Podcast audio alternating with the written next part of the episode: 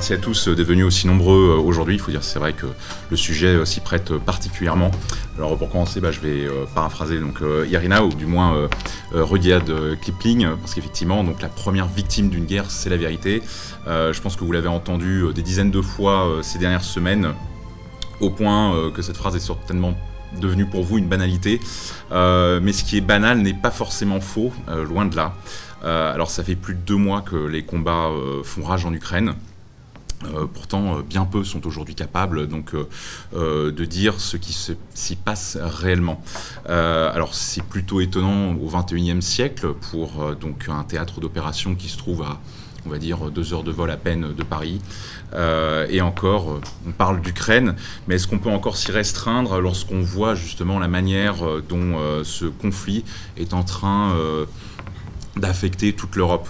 Alors euh, bien au-delà euh, de l'inflation de l'huile ou on va dire des raids qu'auraient pu effectuer donc euh, des éléments de l'armée ukrainienne en Russie, j'entends par là évidemment les livraisons d'armes, certaines déclarations de responsables européens qui ne vont pas non plus vraiment dans le sens de la recherche d'un apaisement avec la Russie et de manière générale donc en Ukraine. Alors justement pour commencer par une anecdote sur mon tout dernier papier euh, donc, qui avait été publié euh, sur Sputnik avant que notre site donc, euh, soit fermé, ou du moins soit interdit. Ça portait justement sur la guerre de l'information en Ukraine.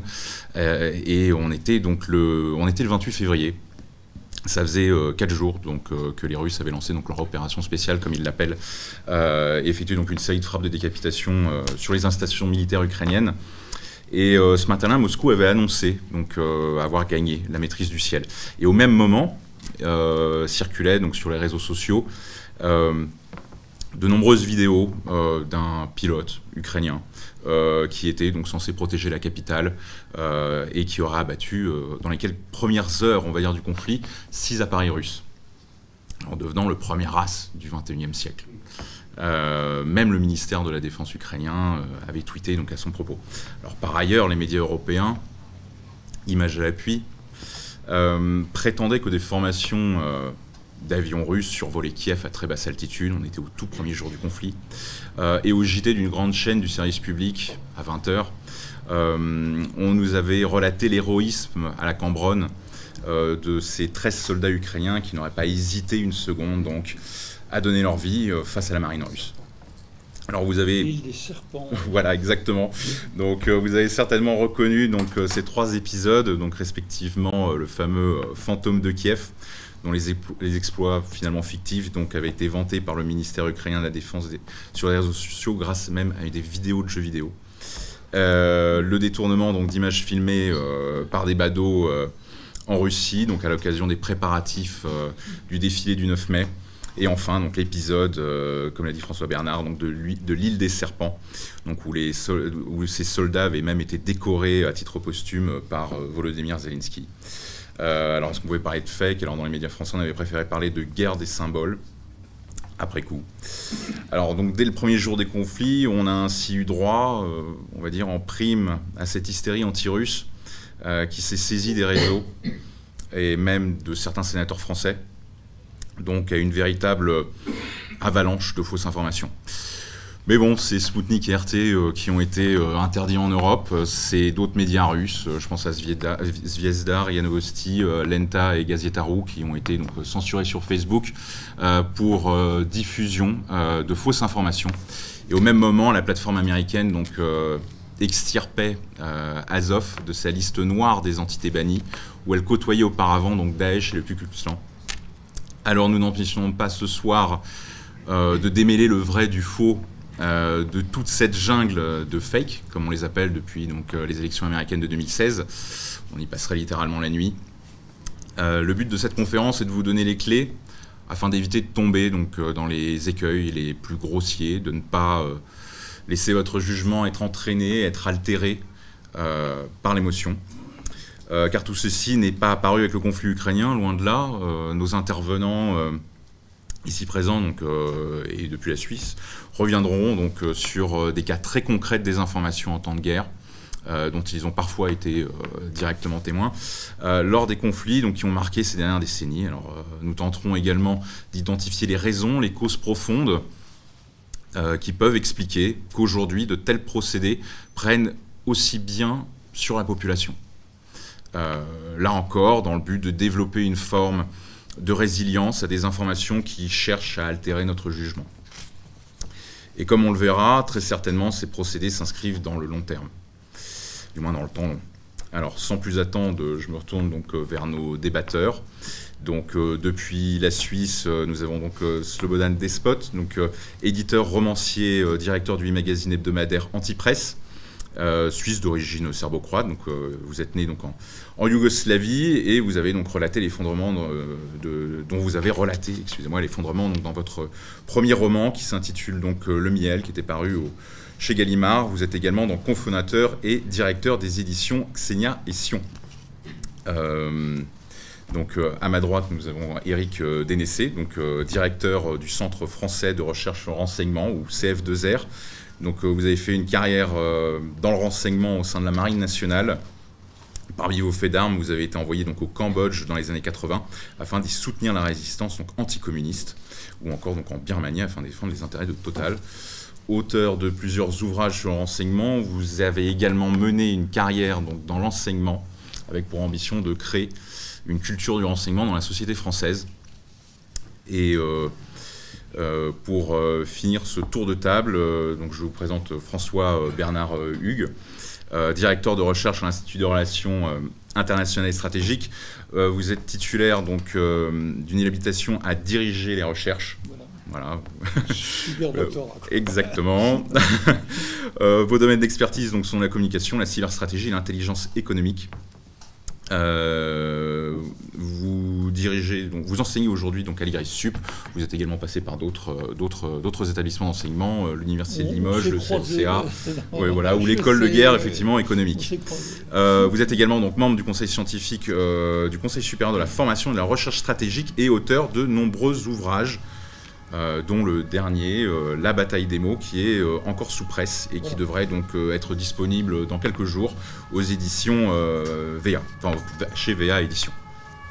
Alors pour entamer ce tour de table, tradition oblige, je vais donc laisser quelques minutes à chacun d'entre vous pour voilà, partager, nous exprimer comment à l'aune de vos expériences respectives, vous vous informez donc sur un conflit, et donc, question tiroir aussi, s'informer en temps de guerre est-il à la portée de tout le monde? Bonsoir à tous. Je voudrais commencer bien sûr par saluer l'auditoire et remercier, remercier Irina Dubois de l'invitation. Puis c'est un grand plaisir de parler avec deux amis euh, dont je respecte beaucoup les écrits, François Bernard bien sûr et, et Slobodan également, euh, et dont, je vous invite à lire les ouvrages qui sont tout à fait passionnants. On ne se fait pas souvent de politesse, mais c'est... Voilà, voilà. Bon, mais je pense que c'est important. En deux mots, ce que moi j'aimerais vous présenter tout à l'heure quand on reprendra la parole, c'est comment est-ce qu'on s'informe en temps de guerre quand on est ou sur le terrain ou sont en base arrière et quelles sont toutes les distorsions que peut avoir l'information. Parce que trop souvent, nos amis journalistes nous disent je suis sur le terrain et je vois des choses. Or, on est très souvent aveuglé sur le terrain euh, parce que ce qui se passe dans un rayon de 50 ou 100 mètres, on n'a généralement euh, pas d'autre, euh, pas de façon de recouper l'information. Et puis, euh, voilà, puis après, il y a tout un travail d'analyse que l'on peut faire quand on est expert. Donc, moi, c'est ça que je vous expliquerai. Alors, en disant une chose, je ne suis pas neutre dans ce conflit. C'est-à-dire que je ne suis ni pro-russe ni anti-russe, je suis ni pro-ukrainien ni anti-ukrainien, je suis français et je suis absolument désespéré de voir notre politique étrangère actuelle qui ne comprend rien pour différentes raisons à la, situation. Et c'est ça qui me navre le plus, c'est de voir la dérive et de notre politique étrangère et de nos médias dans cette analyse de la crise. Euh, on, peut, on a le droit d'être pour un camp ou pour l'autre, mais en tout cas, on n'a pas le droit d'être stupide. Et malheureusement, l'évolution de la sphère médiatique et, des analyses qui se font euh, ne plaident pas pour un développement de l'intelligence. Moi, je vais essayer de répondre. Euh, à la question est-ce que s'informer ou savoir la vérité, c'est pas du tout la même chose, hein, s'informer, savoir la vérité, est à la portée de tous euh, en temps de guerre je dirais de moins en moins. Et je vais essayer d'insister sur euh, les changements historiques. Euh, moi, je me suis intéressé à la question en, 2004, au moment de la guerre du Golfe on avait créé avec quelques amis un site qui s'appelait vigirac.com qui a disparu depuis. T'as pas été dans Vigirac Non. Non, bah, t'aurais pu. J'ai un alibi. Hein. ok, d'accord. Euh, où euh, on s'apercevait qu'avec euh, peu de moyens, j'allais dire des cerveaux et des claviers, euh, on arrivait euh, très vite à, non pas à savoir la vérité, hein, ça, alors là, si on veut avoir un débat pour savoir ce que c'est que la vérité, un autre soir, hein, s'il vous plaît, mais savoir ce qui est faux, ou ce qui est, ce qui est une fabrication. Et aussi étonnant que ça puisse paraître, à quelques cerveaux et quelques claviers, à condition d'être anglophone et, d'aller chercher des informations qui venaient souvent des États-Unis eux-mêmes, il était relativement facile, sinon de démonter cette affaire des armes de destruction massive euh, euh, ou ce genre de choses, euh, du moins de, voir ce qui était suspect, contradictoire ou qui semblait, qui sentait la fabrication. mais c'était un autre monde. Et plus je, je vis la présente guerre, plus je m'en aperçois. C'était un autre monde. Pourquoi? Parce qu'en 2004, bah, le discours euh, venait des États-Unis, ça, c'était clair, des néoconservateurs, j'ai écrit un bouquin là-dessus, etc. Euh, quatrième guerre mondiale, euh, faire mourir et faire croire. Et elle nous était. Comment on la, voyait, nous On la voyait par nos télévisions. Et nos télévisions faisaient quoi? Elles reflétaient ce que disait, envoyait CNN. CNN était le pourvoyeur mondial d'informations sur la guerre d'Irak, y compris pour les Irakiens, s'ils voulaient se voir mourir. Il fallait qu'ils regardent euh, CNN qui filmait les missiles qui partaient et les missiles Alors comment est-ce qu'on pouvait savoir les éléments contradictoires? Bah, euh, si, on était, euh, si on éteignait un peu son téléviseur et si on allait sur, sur un Internet, on, parlait de sites à l'époque. Hein, euh, oui, Facebook devait exister, mais Twitter ne devait pas exister. c'était, il y a longtemps et personne n'utilisait ça euh, de, façon très, très courante. Eh bien, on arrivait à voir des, des sources, d'où vient telle information. Et la plupart de ces sources, d'ailleurs, venaient euh, des États-Unis, d'universitaires américains. Ou... Donc, il était assez facile de, de voir que cette histoire d'armes de destruction massive, ou de quatrième armée du monde, euh, ou ce gros canon qui allait tirer des obus au gaz jusqu'à sur, euh, sur Israël, alors que c'était un, un, pipeline, hein, c'était un tuyau, il était assez facile d'analyser parce qu'il n'y avait pas beaucoup de il n'y avait pas beaucoup d'images truquées, euh, les informations étaient relativement rares, et, dès qu'on allait un peu chercher aux États-Unis, on, voyait par quel réseau c'était arrivé. Ce n'est plus du tout le, cas aujourd'hui. Alors évidemment, euh, bonne nouvelle, mauvaise nouvelle. bonne nouvelle, quand il y a des fake news, fake news, c'est le fait de rapporter un événement qui n'a pas eu lieu. Hein, je suis pour une définition minimaliste. Hein, euh, euh, une opinion sur Dieu ou ce qui va se passer dans cinq minutes ne relève pas des fake news, hein, ça relève de l'opinion. Euh, alors, les fake news sont vite repérés. Donc ça, c'est l'avantage. On n'a plus besoin de faire avec des copains l'équivalent de Vigirac, puisque même en allant voir, comment s'appelle, les décolleurs de Libé ou Bellingcat ou des trucs comme ça, les, les, les, informations manifestement fausses seront repérées. pardon? Oui, Bellingcat a donné. Alors, on sait de, quel côté Bellingcat, etc. Mais même Bellingcat avait donné des informations pour alors les trucs qui étaient très grossiers, du genre les super pilotes euh, ukrainiens, alors que ça venait d'un jeu vidéo. Donc, si vous suivez ça, j'ai dit c'est la bonne nouvelle, la, mauvaise euh, vous avez des listes, des hit parades, hein, des, euh, des, fausses informations repérées. Pourquoi repérer euh, ben, Par exemple, parce que il y, aura, il y a de bons logiciels d'analyse des images qui montreront euh, où il y, a, simplement, il, suffit de faire une recherche sur les images pour voir si cette image a été prise en 2022 ou en 2020 en, Roumanie au lieu d'être en, Ukraine. Donc les faux grossiers, si j'ose dire, euh, images retouchées, euh, pseudo, deepfake, etc., vont être assez vite repérés. Mais, mauvaise nouvelle, euh, nous sommes noyés sous euh, une somme d'informations, pas toutes forcément techniquement fausses, mais extraordinairement orientées. Hmm. Et en fait, on est plutôt rentré dans une guerre du quantitatif, c'est-à-dire le nombre de milliers d'informations euh, participant de cette, unanimités qui nous atteignent, y compris sur les réseaux sociaux. On sature l'audimat, grosso modo. Alors, oui, grosso modo, c'est l'audimat. J'appelle ça la guerre de l'attention. En fait, on est beaucoup plus passé de la fabrication d'un gros machin qui était fait par une agence de communication comme euh, les couveuses de Kuwait City, euh, euh, où on avait vu les armes de destruction massive de Saddam, et il y avait un, savant fuyant l'Irak qui racontait qu'ils étaient à trois semaines d'avoir la bombe atomique. Les gros trucs comme ça, dont on connaît les sources, d'ailleurs on connaît les, noms des agences de communication qui ont fabriqué ça, on en a beaucoup moins, même s'il y en a de, de temps en temps. En tout cas, on est mitraillé par des informations orientées. Et euh, avant de, je, pour, redonner la, la, parole aux amis, les procédés ont changé. Quand on vivait une guerre, missiles partant, filmés par CNN, missiles arrivant, filmés euh, par CNN, euh, bah, on n'avait pas énormément de, de, choses à analyser. Mmh. Et accessoirement, les missiles, ils partaient vraiment, ils arrivaient vraiment, hein. même si on ne voyait pas les victimes civiles irakiennes. Euh, tandis que là, nous sommes dans, une guerre où, euh, d'une certaine façon, l'orientation des informations, elle est, euh, elle est assumée assez tranquillement. moi, je, bon, en ce moment, il m'arrive de, faire des plateaux de, chaînes d'information continues. dans le réduit Azo, je ne sais plus quoi, enfin, le, centre industriel à, à Mariupol, on sait très bien que les, images sont fournies par le bataillon Azov. Hmm. Ça ne gêne personne. D'accord. Euh, alors ça ne veut pas dire que... Euh, après, il faut discuter sur le vrai et le faux. Quand elle montre des, enfants très malheureux, je crois qu'il y a vraiment ces enfants dans, dans, euh, cet endroit.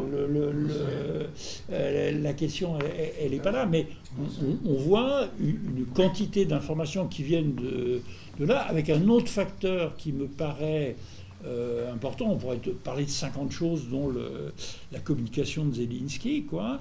Mais il y a une chose qui me paraît tout à fait importante, c'est que euh, nous avons de la communication venant des victimes, mettez-y des guillemets ou pas, selon que vous voulez. Je veux dire par là qu'on passe la journée à recevoir des informations de, gens qui sont ukrainiens, euh, qui souvent parlent très bien anglais ou français, euh, parfois sont même de jolies filles euh, qui, ont, qui, ont, des bébés, euh, etc. Et dont on reçoit, grâce au phénomène réseaux sociaux, un témoignage qui est un témoignage de victimes destiné à déclencher une certaine indignation. Et évidemment, on n'en a pas de l'autre côté. Et s'il y a des éléments venus de la télévision russe, dont je ne suis pas persuadé qu'elles soient un modèle d'objectivité, mais là n'est pas la question, elles seront aussitôt contextualisées et accompagnées euh, d'analyses en, expliquant que tout ça est fabriqué par le FSB, etc. Voilà. Donc, donc euh, ma conclusion, c'est que euh, il est la question, c'est peut-être un petit peu déplacé du vrai ou du faux. On n'a plus des fausses causes de guerre comme les armes de destruction massive ou ce genre de choses, mais on est dans un bain permanent et dans une guerre de l'attention qui, qui rend beaucoup plus difficile euh, de savoir ce qui n'est pas truqué ou orienté. C'est difficile d'être bref et concis sur une question aussi, aussi vaste. Euh, et d'abord, en préambule, je me permets très rapidement de, saluer tous les amis, puisque je ne suis pas présent physiquement, et je suis très heureux de pouvoir participer à ce débat organisé par Irina avec, euh, avec euh, Eric euh, Densé et François Bernard que je respecte énormément. Et je pense que là, vous avez autour de la table des gens qui, qui constituent une enclave dans ce qu'on pourrait appeler la pensée politique ou géopolitique ou, ou la pensée du renseignement en, dans le domaine francophone. Parce que ce à quoi nous avons affaire, à quoi j'ai moi-même affaire dans mon travail hebdomadaire dans l'antipresse, euh, c'est une répétition, mais à très très grande échelle, de ce que j'ai déjà connu il y a une trentaine d'années lorsque on a eu la guerre en Yougoslavie. Et ce qui euh, caractérise en tout premier, vieux, tout premier lieu ces situations, je parle d'abord de la guerre en Yougoslavie que j'ai dans laquelle j'étais impliqué, que j'ai suivi depuis le premier jusqu'au pas jusqu'au dernier jour parce qu'elle se prolonge encore d'une certaine manière, mais depuis la fin des années 80, ce qui caractérisait ce conflit, du moins dans la manière dont l'Occident l'abordait, c'était l'abolition complète de la rationalité. Euh, ce qui me fait dire que la guerre que nous suivons aujourd'hui, qui est une guerre maintenant revendiquée de l'Occident comme bloc incarné par l'OTAN contre la Russie, donc une guerre des mondes si l'on veut, euh, ce, qui la caractérise, ce c'est qu'elle a plusieurs couches. Donc la couche information, fausse information, contre-information, réinformation, n'est qu'un stade. Mais pour que ce stade fonctionne comme il fonctionne, c'est-à-dire avec une, avec une quantité énorme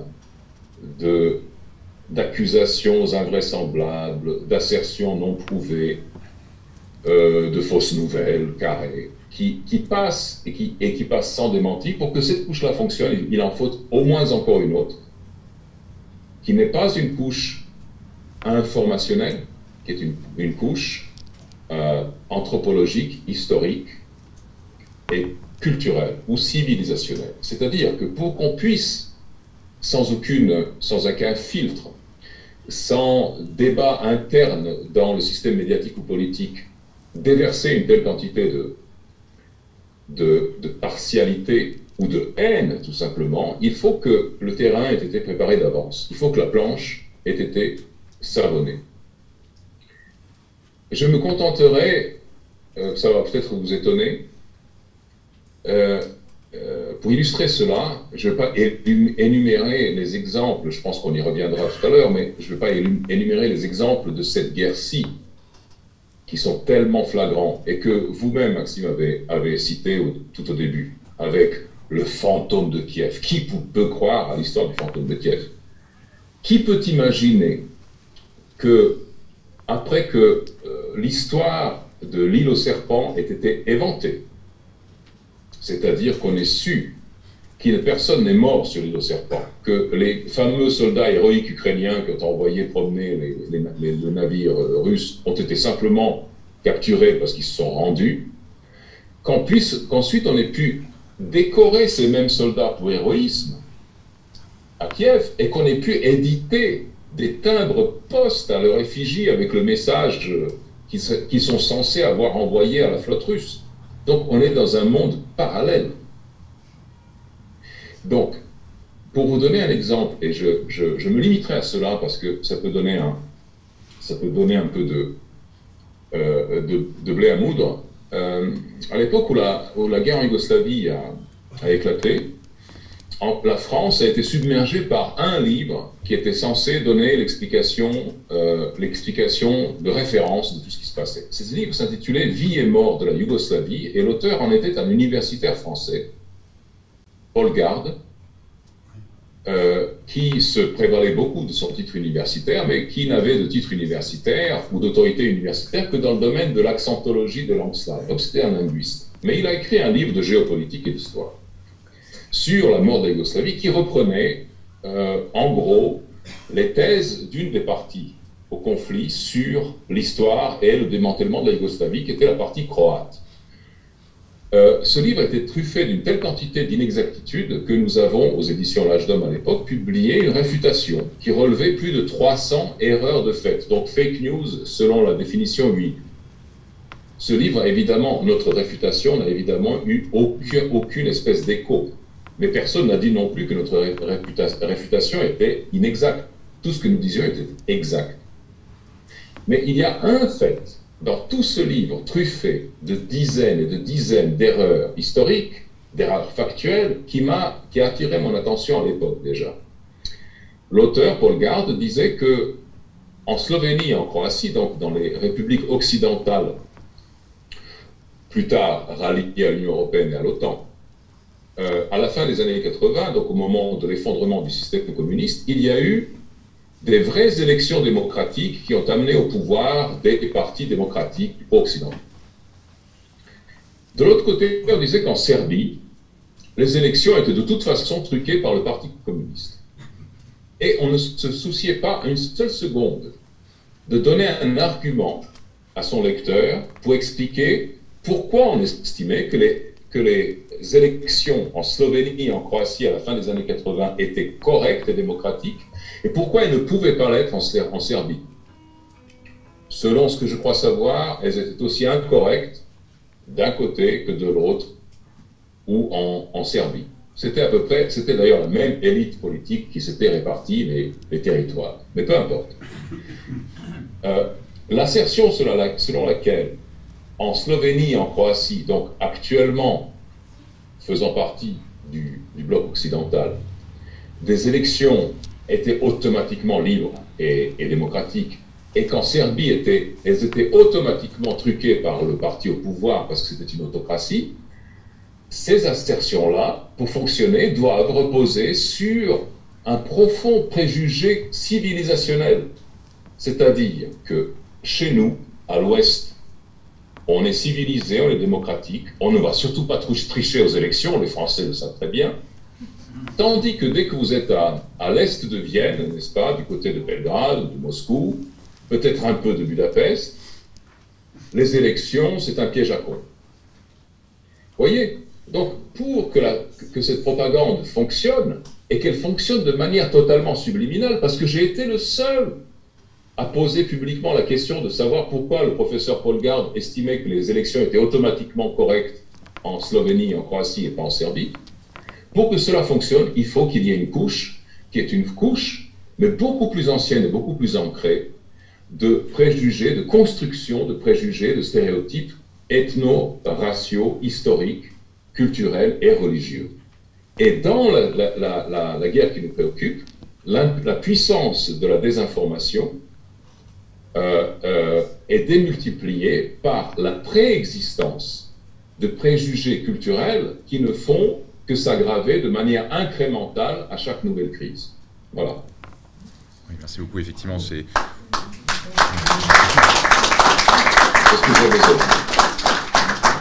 c'est vrai que c'est très intéressant. C'est vrai qu'on observe depuis quand même une dizaine d'années quand même les euh, effectivement les préjugés se creuser euh, vis-à-vis de la Russie. Enfin, surtout une dizaine, oui voilà, une dizaine d'années. Il y a eu la crise des Mistral, enfin dès que la crise ukrainienne, même avant la crise ukrainienne. Pour revenir sur ce que, donc euh, sur ce que disait Slobodan, donc par rapport donc est-ce que au-delà des, des préjugés civilisationnels et euh, des préjugés voilà, qui sont cultivés, on va dire, dans la, ces dernières années euh, dans les médias, dans, dans, par, par, une certaine élite politique aussi euh, vis-à-vis de la population. Est-ce qu'il n'y a pas aussi, finalement, voilà, est-ce qu'on pourrait pas dire que dans la désinformation, s'immisce, ou que la désinformation plutôt s'immisce, on va dire, dans, les, dans, les, dans certaines lacunes en matière donc euh, notamment d'éducation des gens, euh, parce que clairement que ce soit au niveau des préjugés ou euh, de ce que l'on voit, on a clairement, on, le sent pour ceux qui voyagent entre l'est et l'ouest, on, a beau expliquer aux gens comment ça se passe à l'est, ils nous croient pas et nous-mêmes la première fois qu'on y va, on est souvent surpris. Donc est-ce que c'est justement ce que l'on observe aujourd'hui dans les dans les conflits Je vous disais tout à l'heure, ce qui me semble important, c'est de développer l'esprit critique chez, chez vous en tant qu'observateur comme vous m'entendez bien Comme dans le monde journalistique. Et j'aimerais vous citer plusieurs exemples en la matière pour montrer à quel point euh, le, système de, transmission de l'information peut être faussé. J'ai jeté ma télé en 1988. J'étais alors jeune officier d'enseignement. Nous, je travaillais sur l'Asie du Sud-Est, qui était ma, ma, spécialité initiale. 1986, il y a eu un premier coup d'État aux Philippines. Et 1988, deux ans après, j'étais toujours en activité. Deuxième coup d'État aux Philippines, TF1 diffusant exactement les mêmes images euh, des combats dans les rues de Manille, alors que euh, c'était des images de, 1986. Donc à l'époque, il n'y avait pas encore les vérifications, comme ça s'est fait, comme le disait François Bernard tout à l'heure, qui permettent de, de, prouver que ce sont des images de cette nature-là. Et puis le fait de faire du terrain, quelques années après, je me retrouve au Cambodge dans les mouvements de guérilla. Euh, on réussit avec, à repasser la frontière en clandestin. J'arrive à Paris et je tombe sur une lettre spécialisée sur Cambodge qui dit tel jour à telle heure, euh, les Khmers rouges ont attaqué telle route. Ce jour-là et à cette heure-là, j'étais sur la dite route. Il n'y avait aucun Khmer rouge.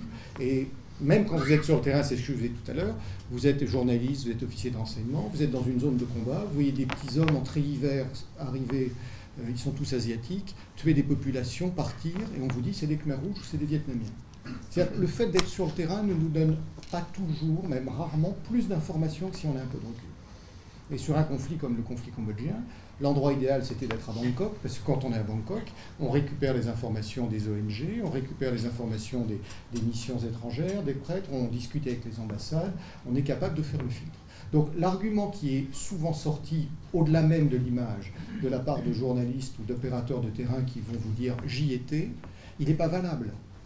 En tout cas, il est rarement valable parce que c'est pas parce qu'on est sur le terrain qu'on est vraiment au cœur de l'action. Puis après, il y a la façon dont l'information peut être manipulée.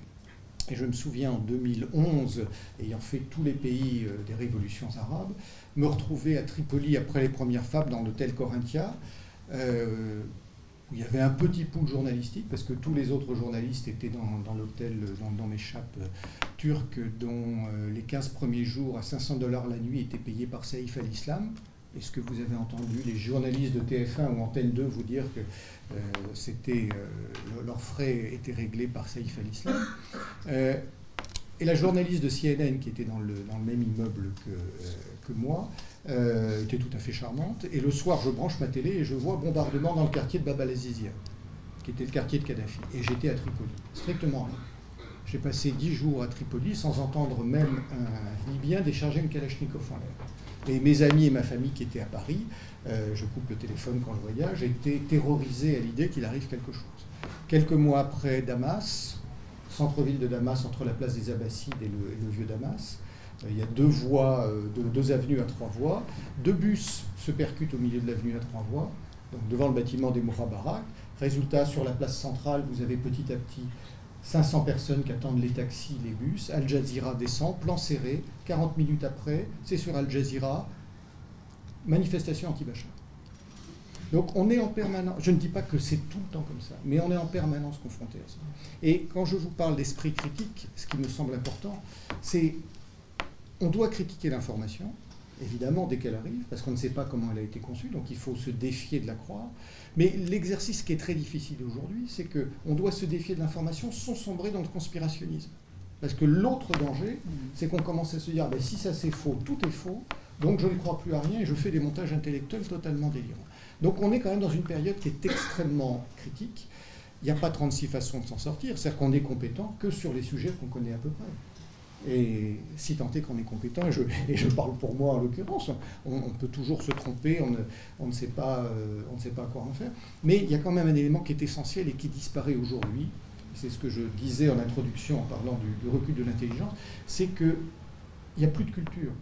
On en est, tenez-vous bien, je pense que vous le savez, à un livre et demi par an et par habitant en termes de lecture en France. Donc, à partir du moment où on ne fait que gober de la télévision et des réseaux sociaux, comment, enfin, j'ai envie de dire, même si on sort des meilleures écoles, même si on est quelqu'un de, entre guillemets, d'intelligent et de diplômé, j'ai envie de dire, c'est une Ferrari sans essence. Donc aujourd'hui, le système dans lequel on vit, c'est que tout le monde a un avis sur tout, parce qu'on regarde CNN, on regarde Le Monde, si TF1 le dit, c'est vrai, c'est parfois vrai, c'est parfois faux.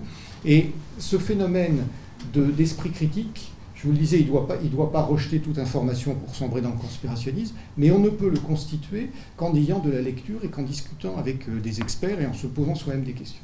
Et c'est le défi finalement qui nous, concerne euh, chacun, et vous, comme les autres, parce que finalement, si on n'a pas ça, on peut être désinformé de n'importe quelle façon, et ça explique aujourd'hui très bien les réactions extrêmes qu'on a sur cette crise ukrainienne parce qu'il y a effectivement des, choses à dire. Il y a des choses sur lesquelles on sait qu'on peut avoir euh, de l'information, il y en a d'autres sur lesquelles on sait qu'on ne peut pas avoir d'information.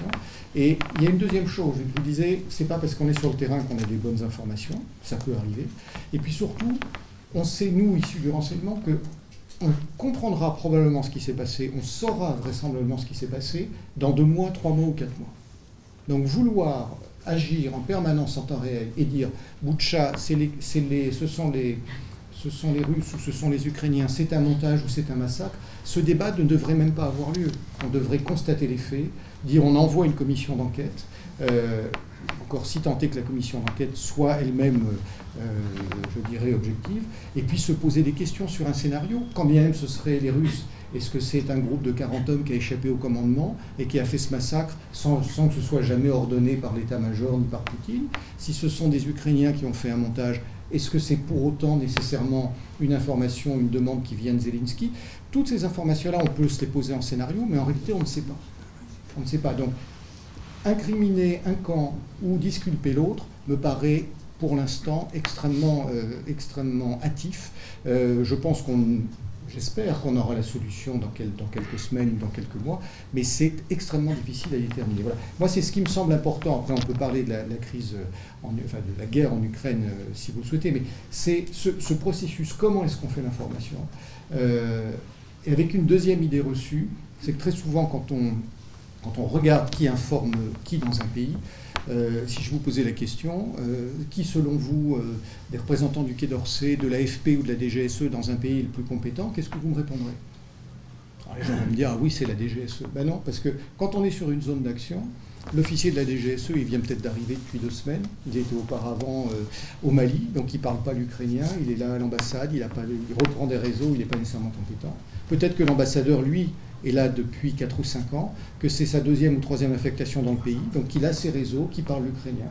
Parfois, c'est le journaliste de l'AFP qui est le mieux informé. Donc, ces idées de dire soit c'est parce que c'est un journaliste, soit parce que c'est un officier d'enseignement, soit parce que c'est un ambassadeur, il sait, non, c'est totalement faux. C'est qu'est-ce que l'homme qui ramène l'information a comme expérience et compétence sur le terrain où il se trouve, et est-ce qu'il est le plus à même pour en parler? Et je terminerai par un autre exemple. Euh, je me souviens très bien, lorsque je travaillais sur l'Asie du Sud-Est, il y avait au monde un homme tout à fait brillant qui a pris sa retraite, qui était Jean-Claude Pomontki. Et Jean-Claude Pomontki écrivait des choses très très bien sur toute l'Asie du Sud-Est, sauf sur le Vietnam. Pourquoi? Parce que sa femme était vietnamienne, une Viet Q, et il voulait retourner voir sa belle famille tous les étés à Hanoi, et donc il ne faisait jamais d'écrits critiques sur le Vietnam. Donc tout ce qu'il écrivait sur le Cambodge, la Birmanie, le Laos, les pays de l'ASEAN était frappé au coin du bon sens. Mais quand il écrivait quelque chose sur le Vietnam, on savait que sa partialité l'amenait à être, euh, à faire de l'understatement, comme on dit. Donc le rôle quand on cherche à voilà, le rôle quand on cherche à analyser l'information, il est là. C'est qui est la source, d'où vient l'information, comment elle a été vérifiée et finalement quel crédit on peut lui accorder. Est-ce que justement c'est pas difficile euh, euh, de s'informer également dans un pays, euh, on va dire, où, dont les autorités ont un certain parti pris? on voit aujourd'hui que la France soutient très amplement, on va dire, l'Ukraine. On, a vu, je pense que tout le monde a vu passer l'information comme quoi la France allait livrer donc, des canons César et que des artilleurs étaient même venus ce week-end s'entraîner en France. ça rejoint aussi ce que disait tout à l'heure Irina dans son propos introductif, c'est-à-dire que on a l'impression que tout est à sens unique euh, en France sur, sur l'actualité, qui, en tout cas dans les médias, euh, et puis aussi sur les réseaux sociaux d'une certaine manière, euh, pour d'autres raisons qu'on abordera, mais que tout est à sens unique concernant l'Ukraine, que ça rejoint aussi ce que disait donc Slobodan sur le fait qu'effectivement les, Russes sont, sont, portés, sont, sont tenus pour responsables euh, systématiquement. Et euh, d'ailleurs, c'est ce que vous aviez euh, rédigé, vous avez, vous avez parlé vous-même, François Bernard, voilà, d'une forme d'unanimité, voilà, dans, en Occident, du moins, effectivement, sur la désignation, voilà, de. Moi, j'ai jamais vécu à ce point-là. Je veux dire, à l'époque. Des, des, guerres du Golfe, on pouvait être une petite poignée avec notre site. je me souviens au moment de la Serbie, hein, on est, bon, euh, l'époque, il y avait la, revue de Régis Debray à laquelle je participais, euh, les cahiers de médiologie, qui est après devenu médium, etc. Bon, euh, lui a été voir sur place, n'avait pas du tout donné la version officielle. il avait dit des phrases qui, semblaient scandaleuses, du genre suis dans une villa, dans une pizzeria tenue par des Albanais, il leur arrivait rien, j'ai pas vu de charnier. bah, à l'époque, on a, on a été très secoué. Hein, quand on tenait des, opinions hétérodoxes comme ça, et, même notre comité de réaction a, failli exploser à, cause de ça. Euh, aujourd'hui, on est dans une unanimité totale. Alors, quelles sont les raisons? Il y en a des, euh, toutes sortes. Slobodan a raison, euh, il y a des raisons, alors il appelle ça anthropologie, j'appellerais ça des, raisons idéologico-culturelles, hein, qui font que bah, l'ensemble euh, de ceux qui ont le, droit à la parole ou à la pensée ont, choisi un camp et qu'on a des, grilles tout à fait... Euh, alors, on voit, on, est, euh, il parle de, cette russophobie, mais c'est très simple. Moi, j'ai eu une expérience l'autre jour, plusieurs interviews avec des journalistes algériens mais on n'est pas dans le même monde. Je ne dis pas que les Algériens ont raison et que nous, nous, avons tort, mais on n'est on, pas dans le même réel, hein, et on n'utilise pas les, les, mêmes catégories du bon et du méchant, euh, du vrai et du faux. Euh, donc là, là ça c'est assez étonnant. Nous parlons euh, à des occidentaux entre occidentaux. Hein, n'allons même pas voir en Chine euh, ou en Inde ce, qu'on dit sur le, sujet. Notre point de vue que nous voulons universel, euh, basé sur des témoignages euh, et, sur des images, il est très culturellement déterminé.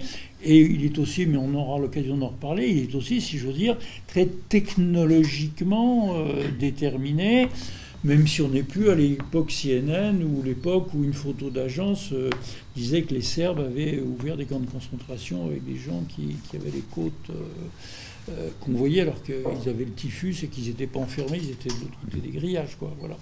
Mais et, on est dans. Alors plusieurs facteurs, ça accélère le tempo. Il y a un truc par jour qu'il faudrait vérifier. Hein. Euh, prenez par exemple Tchernobyl et regardez. Euh, euh, ah, ils ont bombardé, ça va exploser. Non, le réacteur va fondre. Non, pas.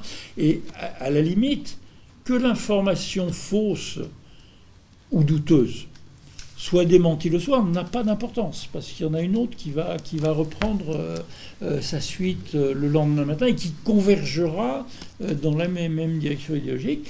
Et évidemment, il y a, il y a un monopole des, des, réseaux euh, euh, d'information. Euh, si on veut se soumettre à de la propagande russe, il faut la chercher, hein, On constate aussi que voilà, toute vérité n'est pas bonne à dire. Est-ce qu'on donne voilà, la parole à ceux qui sont le plus aptes et le plus à même à parler, à, témoigner sur une situation? Je pense notamment, bah, Eric, que vous avez fait vous-même les frais voilà, pour, de, ce, de ce type de... de on pourrait appeler ça. non, en faire les frais, c'est un, bien grand mot. Mais disons qu'une crise comme celle-ci permet de, percevoir assez rapidement quels sont les intérêts cachés de, mm. certains. Après, euh, différents acteurs ont le droit d'être euh, pro-OTAN, Young Leaders, euh, Atlantic Council, c'est un choix. Je veux dire, mais mm. à partir du moment où on le sait, il y a un point de vue qui se fait, mais ça ne peut pas être le point de vue dominant c'est ça qui est aujourd'hui un peu, un peu surprenant dans la situation, c'est qu'on a, affaire à un matraquage. Mais je prolonge ce que disait euh, François Bernard à l'instant, c'est que, j'ai envie de dire, aujourd'hui, la guerre de l'information, elle ne marche pas. Plus exactement, elle ne marche que sur chaque camp. C'est-à-dire qu'on voit très bien que toute la propagande occidentale ne marche que dans le camp occidental. On est sevré de, points de vue euh, orientés d'un côté.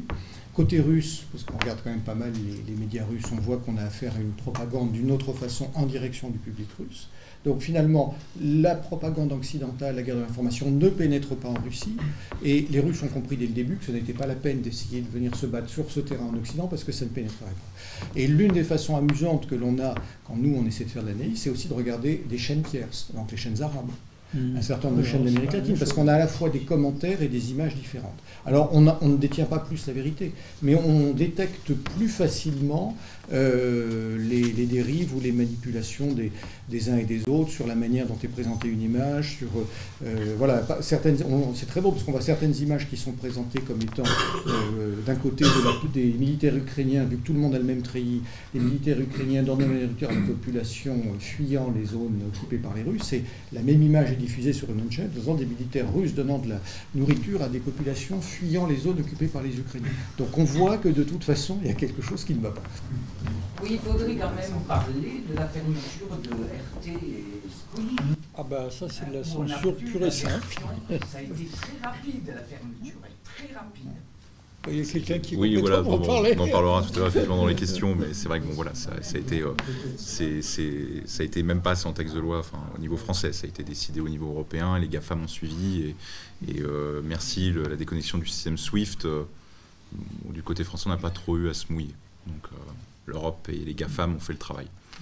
Euh, est-ce que justement, euh, Slobodan, vous aviez quelque chose à ajouter justement sur euh, ce, que, ce que disaient François Bernard et, et Eric, justement sur cette, cette tendance qu'on a malheureusement à toujours faire prévaloir un point de vue en Occident, le nôtre, et à éluder évidemment les points de vue de, de tous les autres. J'ai entendu quelque chose qui m'a qui m'a éveillé des souvenirs dans ce que disait Eric Denessé en, parlant des, journalistes algériens. il y a deux ans, enfin trois ans bientôt, en novembre 2019, j'ai été, j'ai participé aux assises de la presse francophone à Yaoundé au Cameroun en tant que représentant de la Suisse. Alors, je ne suis pas journaliste professionnel, mais enfin, les Suisses n'avaient trouvé personne d'autre pour envoyer là-bas. Euh, donc, euh, euh, j'ai pu passer quelques jours en compagnie de beaucoup de gens qui n'ont, comment dirais-je, comme dénominateur commun que l'emploi occasionnel, quelquefois, de la langue française. Des Africains, des Sud-Américains, des Français, des Belges, des Suisses, des Canadiens, y compris des Slaves. Et ce qui m'a frappé, c'est la même chose. J'abonde dans le sens de ce que, de ce que dit Eric, c'est que entre ce que j'appelle le monde occidental et ses élites euh, politico-médiatiques et le reste du monde, on est dans des univers différents. Quand je dis le reste du monde, je pense qu'il y a une plus grande proximité entre la vision du monde disons par exemple russe, et la vision du monde camerounaise entre la vision du monde russe et la vision du monde polonaise. Autrement dit, et, c'est quelque chose qui est, au-delà de l'idéologie. L'idéologie, lorsqu'elle est, répandue, enseignée à ce point, euh, et elle est, quand même enseignée, elle est quand même le produit d'une, conviction occidentale de la mission aurait l'Occident de régenter le monde depuis six siècles. Lorsque l'idéologie est intériorisée à ce point, ça devient un caractère. Vous ne voyez pas ailleurs que dans les pays d'Occident, du moins dans le domaine francophone, ces visages de journalistes qui sont en permanence vexés et sur leur patte arrière, parce que quelqu'un leur a dit quelque chose qui ne correspond pas à leur vision du monde. Ces, ces personnes sont en permanence vexées. Elles sont offensées par tout ce que vous pouvez leur dire et qu'elles n'attendent pas. Et j'ai eu, durant ces quelques jours, beaucoup de conversations très intéressantes avec des journalistes du monde entier, mais vraiment du monde entier, avec 150 personnes, qui m'ont dit la même chose. On ne peut pas parler avec les journalistes des grands médias français, belges, suisses, canadiens. On peut parler avec, avec tout le monde, mais pas avec eux parce que eux sont là pour assurer, pour essayer de faire correspondre la réalité aux présupposés qu'ils diffusent au sujet de la réalité. ce phénomène euh, euh, a été décrit depuis les années 60, d'ailleurs par des sociologues russes, mais soviétiques à l'époque, comme le phénomène qu'on a, appelé à l'époque euh, l'hyper-normalisation. L'hyper-normalisation a été aussi l'objet d'un, d'un, film documentaire extrêmement énigmatique et intéressant d'un réalisateur britannique qui s'appelle Adam Curtis. On peut le voir sur, sur YouTube, c'est un long documentaire qui s'intitule Hyper-normalisation et qui vous montre comment le monde occidental, depuis en tout cas une cinquantaine d'années, depuis l'avènement de, ces, leviers d'influence et, de, pouvoir extraordinaires que sont les outils financiers couplés à l'informatique, le monde occidental a, commencé de construire une réalité à côté de la réalité concrète, de la réalité vécue, parce qu'elle était plus malléable et plus contrôlable que la réalité objective, la réalité matérielle. Donc, Aujourd'hui, quand, vous, disiez tout à l'heure, quelqu'un disait tout à l'heure que la, Russie diffusait un certain type de propagande qui est une propagande à destination de ses propres troupes, enfin de son, de son propre peuple, elle ne se souciait pas de mener une contre-guerre de propagande vis-à-vis de l'Occident. C'est en effet ce qui m'a été confirmé lorsque j'ai pu parler avec des, responsables russes, avec des grands journalistes russes, qui m'ont dit, mais qu'est-ce que vous voulez qu'on fasse? L'Occident n'a rien d'autre aujourd'hui qu'un storytelling. Il n'a que de la narration. Et nous, nous sommes quand même encore sur le terrain du concret. Euh, c'est un petit peu abstrait ce que je vous dis, mais je prends l'exemple qui, me tombe littéralement sous la main au début de cette émission. La ministre de la Défense allemande, qui a succédé d'ailleurs à Madame von der Leyen à ce poste, dit bon, on aurait bien voulu euh, euh, livrer à, l'Ukraine une certaine quantité d'armes, notamment des hélicoptères, mais vous voyez, sur les 51 hélicoptères de combat dont nous sommes censés disposer, il y en a 9 qui sont en état de marche. Ailleurs, on évoque la livraison à l'Ukraine de chars Léopard 1. Autant dire faire participer des old-timers aux 24 heures du Mans. Euh, pendant tout ce temps, personne, personne, aucun de ces responsables ne s'interroge comment concrètement on va faire pour livrer des matériels lourds sur un champ de bataille au moment où l'aviation russe vient de désactiver le réseau ferroviaire ukrainien. Ça ne les concerne pas. Autrement dit, ils sont comme des enfants qui, qui reproduisent une bataille qui a eu lieu réellement, qui aurait lieu réellement dans la vie réelle avec des soldats de plomb. Et nous sommes à ce stade-là. Ça ne va pas au-delà des soldats de plomb. Dans ce contexte-là, il est même ridicule. On est, un petit peu, on est un petit peu au-delà. Euh, d'ailleurs, dans, le débat, dans les débats que nous menons, euh, le débat sur la qualité de l'information, la médiologie, comment s'informer, etc., est un débat dépassé. Le débat réel auquel nous devrions nous consacrer aujourd'hui est un débat psychiatrique.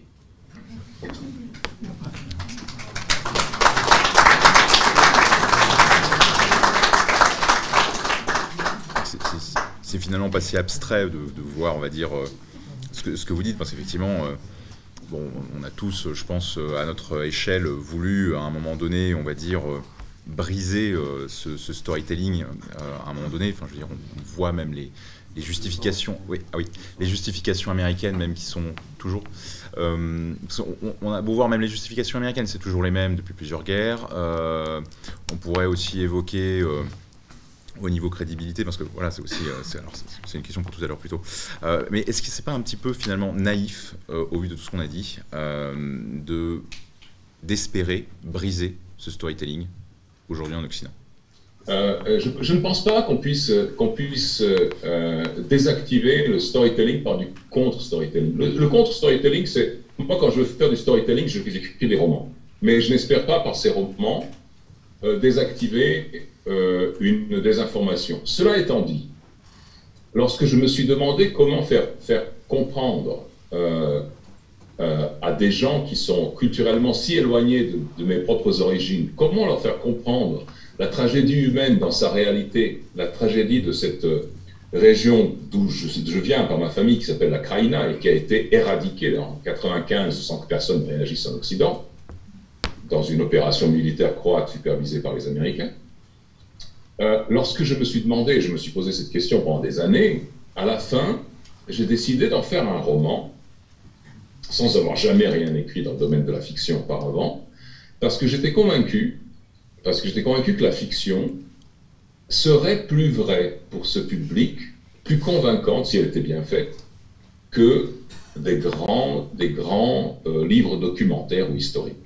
Je ne me suis pas trompé parce que si j'avais écrit un, essai historique ou un plaidoyer en faveur de la Kraïna serbe euh, sous, forme, sous, une forme documentaire, ben on aurait dit, ben voilà, il est, il est serbe, il est d'origine serbe, voilà, il raconte son histoire, mais on n'en a rien à faire parce que notre histoire, c'est autre chose. Le fait que je l'ai fait sous la forme d'un roman, que ça a été publié comme un roman, et le fait aussi que j'ai que j'ai refusé lorsque, lorsque le roman est entré en production d'y ajouter un coda ou une, préface factuelle en disant ce roman parle des événements euh, qui ont eu lieu de, entre 95 et 96 en Croatie actuelle, j'ai refusé cet ancrage factuel. Euh, le fait que, j'ai pu transférer cela dans la fiction, euh, honnêtement, aussi honnêtement que je l'ai pu, ça a marché. Ce livre a été lu dans des lycées en, France. Jamais un document sur la Kraïna ne serait arrivé dans des lycées ou dans des universités en France. Donc, passer de, carrément dans la fiction, si c'est de, la fiction convaincante, ça peut marcher. Mais de la contre-information, à ce stade-là, qui, s'adresse aux facultés logiques au raisonnement, ça ne fonctionne pas. On peut s'adresser au cœur des gens, à l'âme des gens, mais dans le stade actuel, ceux qui croient à ces, contes pour enfants, à ces histoires de soldats de plomb qu'on leur raconte, vous n'allez pas les désactiver, vous n'allez pas les, reconvertir avec des arguments rationnels. À mon avis, c'est totalement impossible. C'est totalement impossible. C'est, vous, avez, vous avez affaire à... En plus, en plus du reste, euh, je profite pour le dire parce que c'est une des bases de ma réflexion, nous avons affaire à une société dont l'idéologie n'est pas une idéologie euh, vitaliste. Cette idéologie n'est pas là, comme par exemple a été l'idéologie du RSS triomphante, d'étendre de, cette société et de prospérer. C'est une idéologie de la gestion de la mort. L'idéologie qui anime aujourd'hui l'Occident est une idéologie des temps derniers, est une phase terminale, gériatrique et psychiatrique. Donc, si vous dites aux gens, continuez comme ça et vous allez provoquer une guerre nucléaire avec la Russie, eh bien tant pis, nous, nous le voulons parce que nous avons raison. Comprenez, il n'y a même pas le réflexe de survie. Donc c'est encore plus dangereux. Et là, à mon avis, sur le plan de l'information, de la contre-information, il n'y a absolument rien à faire, sinon de continuer de s'adresser aux gens, grosso modo un tiers de la population en Occident, qui ont compris de quoi il s'agit. Oui, non. Intervenir.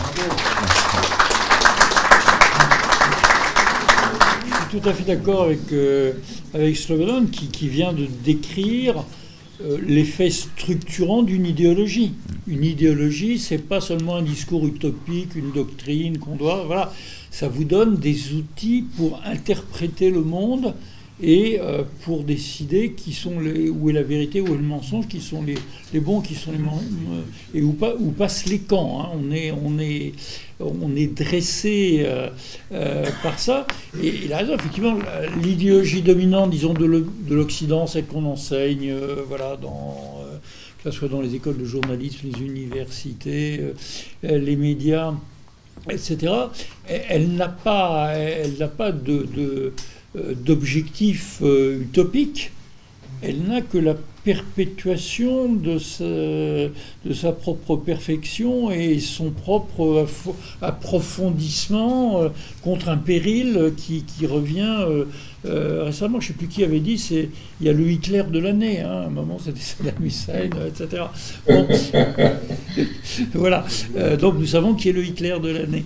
Euh, mais c'est plus Gaddafi, c'est plus Saddam Hussein, c'est plus Ben Laden. Voilà. donc le, c'est vraiment par la, la, la, la répulsion du, du, du mal et l'auto-affirmation permanente. Alors, il y a un deuxième élément qui est important aussi. Euh, c'est que euh, nous sommes aussi, et là ça tient beaucoup à la technologie, en particulier aux réseaux sociaux, dans un monde où on peut se construire sa réalité, la partager avec ses copains, que ce soit sur le virus, euh, et, s'apporter des preuves qu'on a bien raison de penser ce qu'on pense. Hein. Euh, comme disait Pierre Dac, quand on sait ce qu'on sait et qu'on voit ce qu'on voit, on se dit qu'on a bien raison de penser ce qu'on pense. Phrase absurde et rigolote. Euh, et, c'est vrai que, bon, euh, on, ne voit plus très bien comment une, réfutation, une une contestation idéologique pourrait se dérouler autrement que dans un cercle de copains, de, euh, de semblables, notamment sur les réseaux sociaux, avec un peu, avec un peu de chance, que ce soit des gens qui existent réellement, que ce ne soit pas des, euh, des trolls. Euh, mais c'est vrai, le, contre-discours ne peut plus s'exercer que dans la déploration. Pour une raison qu'évoquait également Eric, c'est vrai que dans un monde où on lit un, livre et demi par personne par an, la révolution idéologique n'est pas pour demain. Je serais un peu moins dire, pessimiste à moyen terme, parce que je crois qu'il y a une possibilité de reconquête, sans jeu de mots dans la, période électorale. Euh, pourquoi? Parce que on, observe quand même un phénomène depuis, euh, depuis au moins 60-70 ans, on est passé d'une société dans laquelle personne ne contestait nos dirigeants politiques dans nos démocraties occidentales parce que le niveau d'éducation euh, ne permettait pas de le faire. Et puis en 60 ans, le niveau d'éducation de la population française s'est considérablement développé, l'accès à l'information s'est considérablement développé. Parallèlement, la marge de manœuvre des pouvoirs politiques s'est considérablement réduite. Macron a probablement deux fois moins de pouvoir sur les événements que Giscard d'Estaing en avait en 74, et ils sont de plus en plus critiqués. Et l'une des façons de contourner cette situation qui doit être absolument insupportable quand on est, quand on est aux affaires, c'est finalement de faire une saturation par l'information, puisque le niveau moyen de la population s'accroît, que les gens sont plus capables de comprendre, d'analyser, de critiquer, eh bien c'est on est, finalement rentré, on est passé d'une sous-information à une surinformation en saturation, à la fois en, en rythme, François Bernard le disait tout à l'heure, les informations se succèdent, ce qui ne laisse pas le temps de réfléchir, il faut le dire. Zapping. Et c'est le zapping, mais ce zapping, il est aussi entraîné. Euh, il y, a des effets de masse. Pas, tout n'est pas nécessairement piloté. Les journalistes le font parce qu'il faut toujours être les premiers à sortir une information originale dans un, dans un journal. Ça peut interférer avec des visées politiques, ça peut interférer avec des, avec des tas d'autres choses. Et aujourd'hui, la seule façon de s'en sortir, un, c'est de se déconnecter de ce rythme de l'information. Honnêtement, si vous éteignez votre télévision et qu'au lieu de passer 40, 50, une heure et demie par jour à regarder les informations, vous accordez ce même temps à la lecture, j'entends les lectures de livres, pas les lectures de quotidien, euh, même d'hebdomadaires, puisque vous avez la même information partout. Euh, je dis ça parce que euh, François Bernard parlait de la guerre du Golfe en 2003. Il se trouve que j'ai fait toute la guerre du Golfe chez RMC avec Jean-Jacques Bourdin. Et c'était très amusant. Parce que même entre guillemets en tant qu'expert, quand on est en studio télé, on est aveugle. C'est-à-dire qu'on commentait ce qui se passait, on avait des écrans dans le studio de RMC avec euh, euh, les images de CNN, d'ABC News, d'Al Jazeera, et, on commentait finalement les images qu'on met sur des écrans. Sur un plan euh, déontologique, journalistique, c'est absolument honteux. mais voilà, on, est pris par ces logiques-là, et, il, faut faire, un breaking news le plus souvent possible pour que les gens restent en ligne. Et ça, c'est à mon avis l'une des, des très très grandes difficultés, et d'où la nécessité de vous abstraire de cette information, de recommencer à réfléchir. Et j'en prends juste un exemple sur la crise ukrainienne. Il n'y a même pas d'analyse comparative. On vous a dit, Poutine veut envahir l'Ukraine. 150 000 hommes.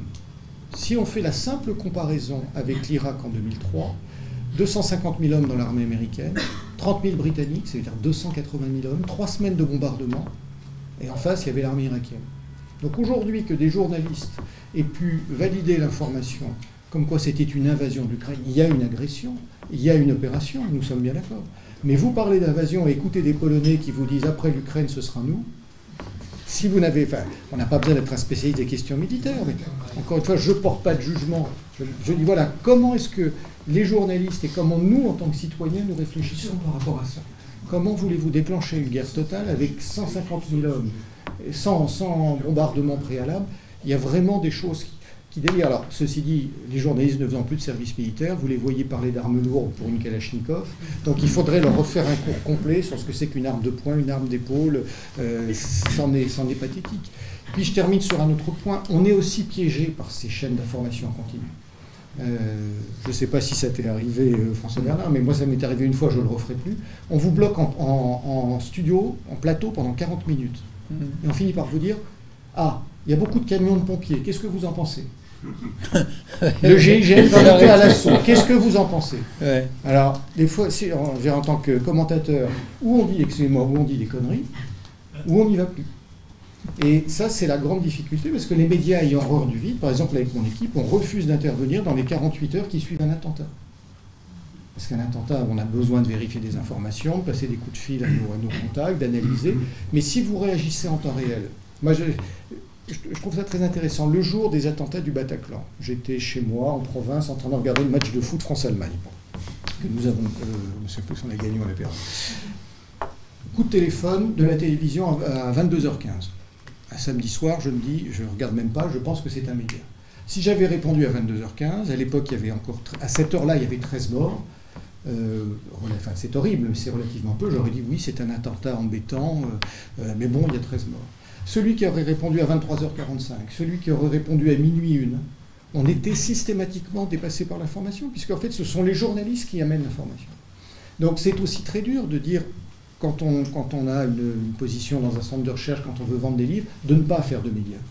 Mais en réalité, c'est ce qu'on devrait faire. En tout cas, on devrait être beaucoup plus euh, mesuré, beaucoup plus sélectif, parce qu'à partir du moment où on est dans la surréaction nous-mêmes, eh bien, on contribue à cette inflation euh, médiatique qui n'est pas toujours fausse, il faut bien le dire, mais qui finalement euh, emmène, je dirais, nous emmène sur la mauvaise voie. Et puis l'autre élément qui me semble aussi important d'évoquer, c'est que les médias ont besoin de personnes qui parlent.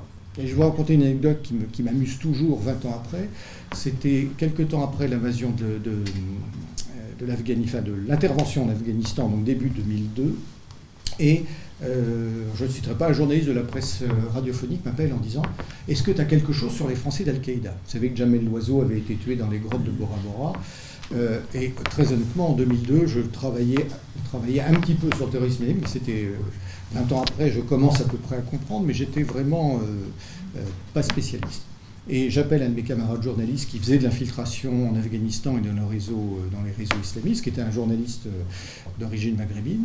Il me raconte toute une série de choses, mais il me dit non, je ne veux pas passer à la télé, je ne veux pas qu'on entende ma voix, euh, parce que je suis, euh, je suis en danger. Je rappelle le journaliste de la radio en disant écoute, non, voilà, il ne veut pas parler, mais il m'a dit ça, ça et ça. Et le journaliste me dit mais toi, tu ne veux pas nous le dire? Et j'ai fait le test. C'est-à-dire, dans l'heure qui suit, j'ai fait quatre médias écrit, audiovisuel, radiophonique, je ne sais plus quel était le quatrième, sur un sujet, oh, je n'y connaissais rien une demi-heure avant. Le, premier a posé la question et j'ai appelé le deuxième en disant Mais vous avez parlé des Français d'Al-Qaïda? Ah non, qu'est-ce que tu peux nous faire? Et le dernier, je lui ai envoyé mes questions par email, il mes réponses par email, il a rajouté ses questions. Alors, je ne critique pas mes amis journalistes qui font ça. Mais voyez, l'erreur, c'est que vous allez dire Je vois ce type-là sur quatre chaînes de télé. Il a répondu à la presse écrite, il a répondu à la presse. J'étais incompétent sur le sujet. Vous voyez, si on tombe nous-mêmes dans ce jeu médiatique, après, vous, en tant que spectateur, vous allez dire, ah bah oui, si vraiment si quatre médias l'interrogent, c'est que c'est vraiment un type bien. Mais non, ça, c'est même pas vrai. Donc, encore une fois, moi, j'insiste vraiment sur cet aspect de l'esprit critique que vous devez avoir par rapport euh, aux médias.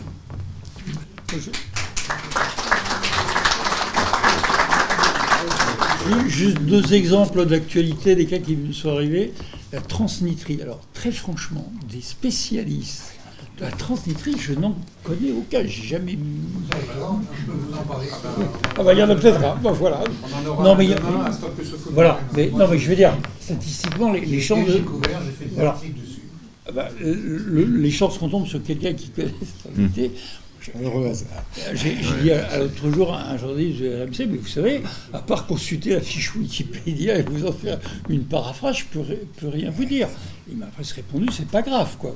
Il y a beaucoup de Français qui ne savent même pas que la transmission existe, donc euh, ça résout, ça résout le problème. Honnêtement, il euh, euh, faut, connaître. Hein, ou autre exemple, les affolements qui se produisent quand une une information, une information, c'est quelque chose qui, fait rupture par rapport au cours ordinaire des choses. Hein. C'est toujours quelque chose d'extraordinaire. Euh, euh, même s'il pleut, c'est une information. S'il fait beau, euh, ça a été l'affaire de Tchernobyl où quelqu'un avait mal compris les propos de je ne sais plus qui, un gars de la, IEA, etc., qui disait on n'a pas constaté d'augmentation significative du taux de radioactivité. Pour une raison qui tient peut-être au hasard, quelqu'un qui n'entendait pas bien ou qui a mal compris, la, rumeur a commencé à se répandre dans tous les, médias qu'il y avait, une, explosion de la radioactivité. Voilà. Mm. Et bon, ça, ça, a été démenti le soir. Mais euh, pendant une journée, on a failli produire des théories expliquons un événement qui n'avait pas lieu. D'abord, sur la, question, est-ce qu'on peut arriver à avoir des infos ou pas Évidemment, il faut avoir les éléments. Bon, moi-même, j'ai été journaliste à AFP pendant 33 ans et j'ai couvert pas mal de conflits, notamment d'ailleurs l'évacuation de la Kraïna euh, en Yougoslavie. Euh, bon, plus le Golfe, plus euh, l'Afghanistan, etc., le Liban. Mais il y a quand même quelques règles auxquelles on peut tous, tous accéder. Euh, et tout, tout, ce que vous avez dit est vrai hein, au niveau du euh, substrat, des préjugés, euh, de la connaissance par rapport à l'information. Ils ne sont pas la même chose. Et pour comprendre l'information, il vaut mieux avoir de la connaissance. Mais on peut avoir une chose, c'est un, regarder la source.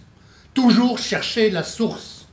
Parce que ça, on devrait pouvoir l'avoir et grâce à ça, on peut juger de la validité de cette information ou bien où veut nous mener l'élément qu'on est en train de nous raconter. Dans les sources, je dirais, là tout à l'heure j'ai réagi sur Bellingcat, ce qui est compliqué Avant, quand euh, bon, le gouvernement russe dit une chose, le gouvernement français va dire une chose, les Américains vont dire une chose, etc. Ça, on y arrive.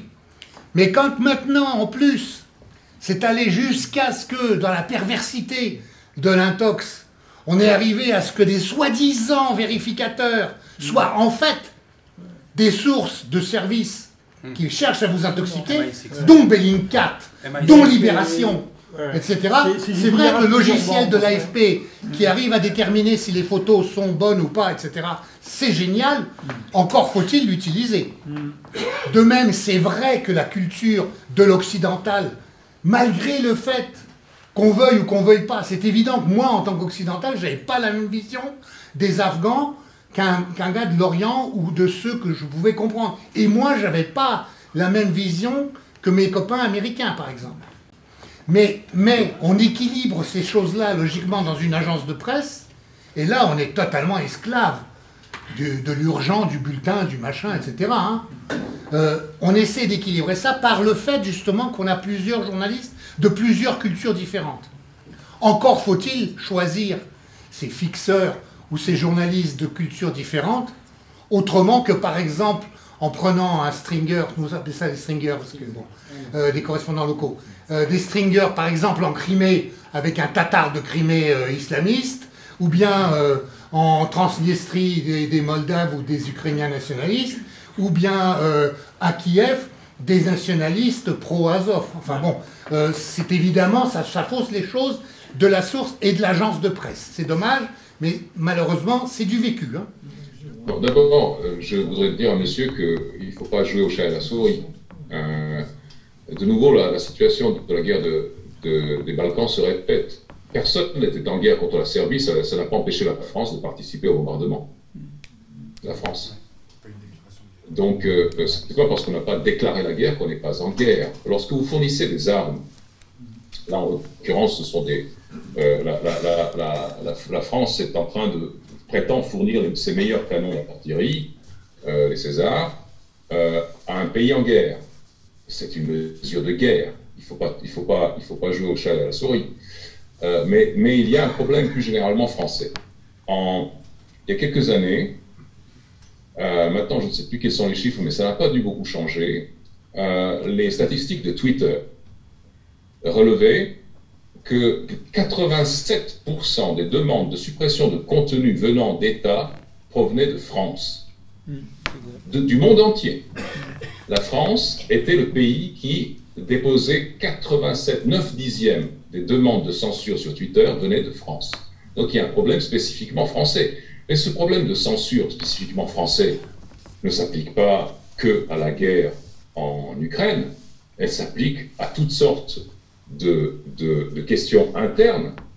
Et ce besoin de censure du système français explique l'immense popularité qu'ont eu en leur temps les, deux chaînes, disons, liées à la Russie, qui étaient RT et Sputnik, qui, accumulaient euh, euh, un, comment dirais-je, un auditoire, rassemblait un auditoire énorme en, traitant de sujets internes à la France, comme par exemple les Gilets jaunes. Donc il y a un problème de la France. Mais ne pas dire, dire que la France n'est pas en guerre aujourd'hui, c'est comme de dire que la France est une démocratie. C'est aussi absurde d'un côté que de l'autre.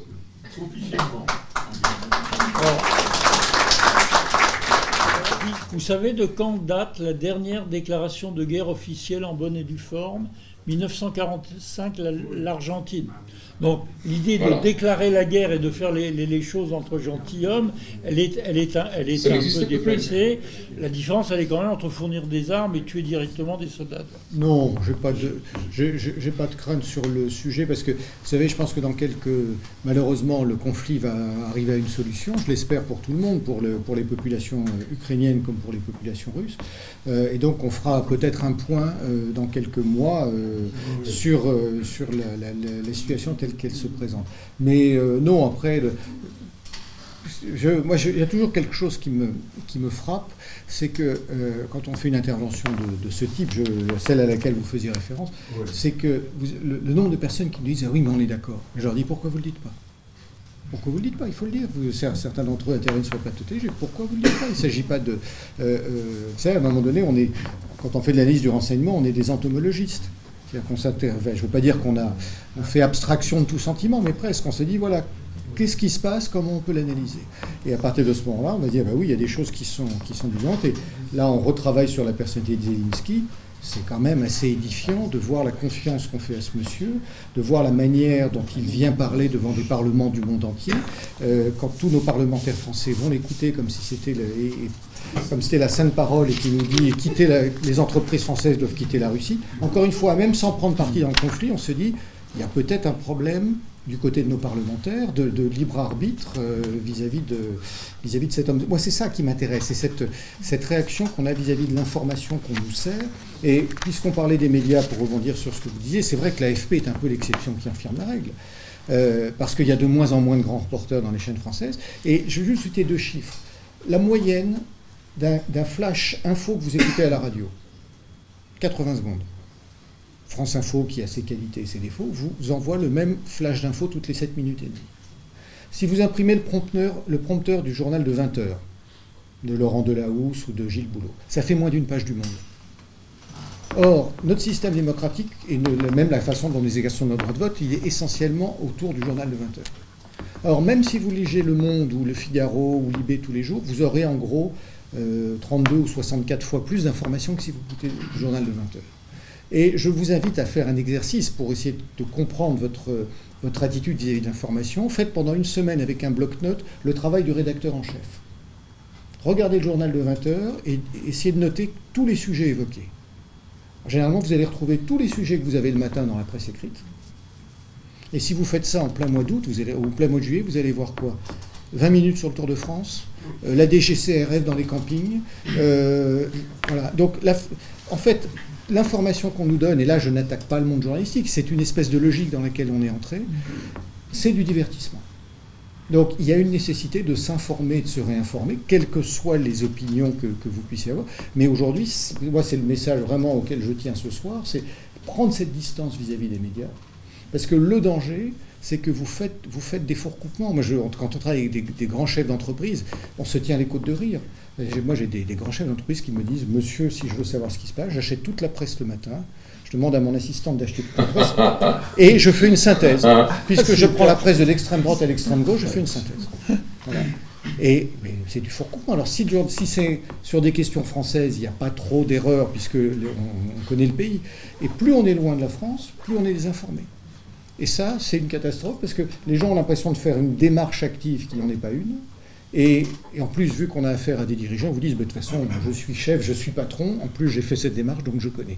Et c'est ça qui est terrible, c'est qu'on est dans un monde où on pense que s'informer est quelque chose de naturel, de gratuit, que ça ne prend pas du temps. Or, ça demande un effort intellectuel et culturel deux fois plus important qu'on l'imagine, enfin, ou dix fois plus important. Absolument. Euh, aujourd'hui, la plupart des... Lorsqu'on parle des, des, mensonges russes, il faut, il faut voir par quel filtre ça passe lorsque, euh, lorsque les médias aujourd'hui ont rapporté les, les, propos de M. Poutine lors de sa conférence de Saint-Pétersbourg d'hier, euh, on a vu des titres, j'ai vu passer des titres notamment sur BFM, disant Poutine brandit la menace de l'arme nucléaire. Euh, j'ai regardé les articles qui parlaient de cette, de cette menace, et puis j'ai écouté l'allocution de Poutine, puisque je comprends le russe, j'ai voulu aller à la source. La seule mention qui été faite par Poutine de euh, la menace nucléaire, euh, tenez, euh, faites bien attention à ceci, c'était l'allusion qu'il a faite à la menace proférée par M. Zelensky à la conférence de Munich en février de devenir, pour l'Ukraine, de devenir une puissance nucléaire. C'est seul, la seule mention d'armes nucléaires. Ce qu'il dit, lui, exactement, c'est si quelqu'un s'ingère dans la guerre en Ukraine, nous avons les outils nécessaires pour d'une riposte foudroyante et efficace.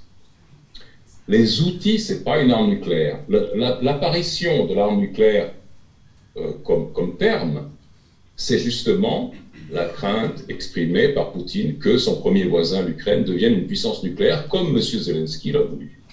Donc, quand on parle des, prétentions, des affirmations de la Russie, le seul moyen de savoir lesquelles elles sont, c'est d'aller sur les canaux qui diffusent euh, euh, le contenu brut des affirmations des, responsables russes.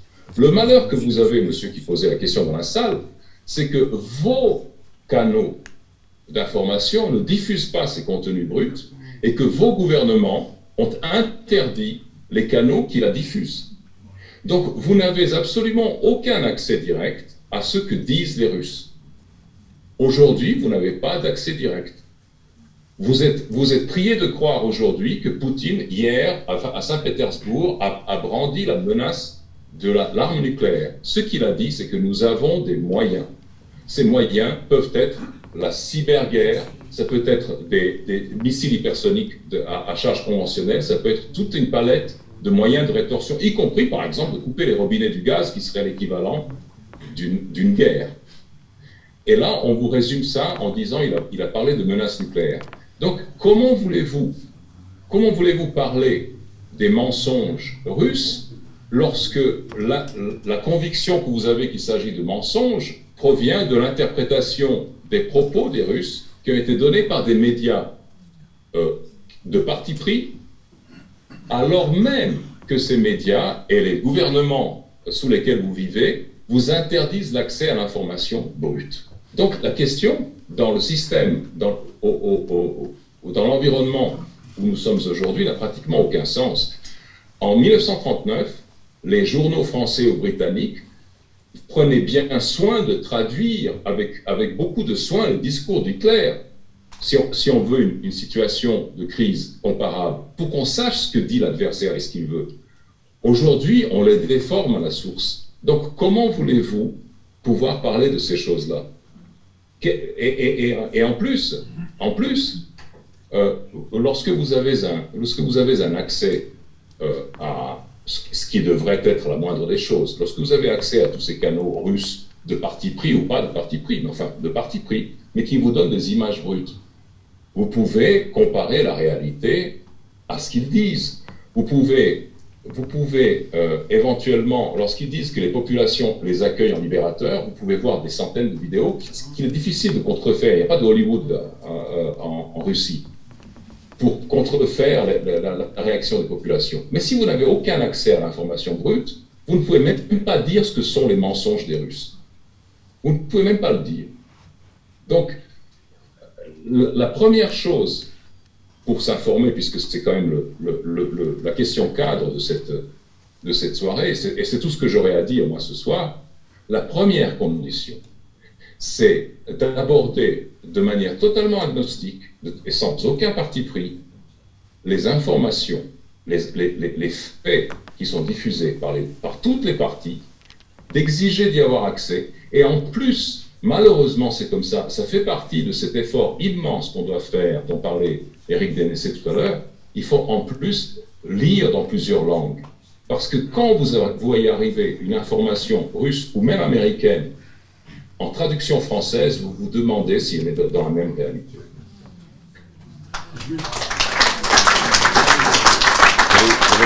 La question monsieur je, regarde ces sources-là comme d'autres, j'ai la même prévention pour une source quelle qu'elle soit. Alors au bout d'un moment, on va être les uns et les autres orientés, on va se dire effectivement je préfère entendre ça. Je ne dis pas qu'ils ont raison, qu'ils ont tort, mais je pense qu'il faut les écouter, mais il faut les mettre en miroir, euh, parce que ça permet de voir, vous voyez, au-delà de la source, c'est à quel moment ils ont raison, à quel moment ils se trompent. Moi, je peux pas aller. Mais non, mais voilà. Mais dans le travail qu'on fait, ok, on va regarder ces gens-là, mais on va pas non plus prendre pour argent comptant ce qu'ils disent. Euh, il se trouve qu'au bout d'un certain nombre de fois, on va se dire, tiens, ils ont plutôt raison ou plutôt tort. En plus, on a nos propres biais cognitifs. Mais effectivement, c'est des sources qu'il faut aussi regarder, mais pas uniquement celles-ci. Si vous n'écoutez que ça, vous êtes un petit peu dans la même logique que si vous n'écoutez que les médias mainstream. Euh, parce que non, je, je ne, en général, on, il, il, faut diversifier. Leurs intérêts ne sont pas les mêmes. Ben voilà, vous posez. Après, Quand on veut aller vite, c'est autre chose. Ça, dans le travail du journaliste comme dans le travail du renseignement, vous savez, vous avez la loi de Pareto qu'on a dans le commerce, euh, c'est Pareto ou Fontana, je ne sais plus. 20% des clients vous amènent 80% du chiffre d'affaires. Et quand on veut aller vite, on se dit, on a 20% des sources vont nous apporter 80% de l'information. Mais on ne peut arriver à ça que si on a travaillé sur toute une foultitude de sources depuis des mois, et on se dit, si je dois aller vite, quels sont les 20% que je regarde? Je ne suis qu'un citoyen, monsieur. Je suis pas. Non, mais vous avez déjà une démarche. euh, J'ai déjà passé beaucoup, passe déjà beaucoup d'heures chaque jour.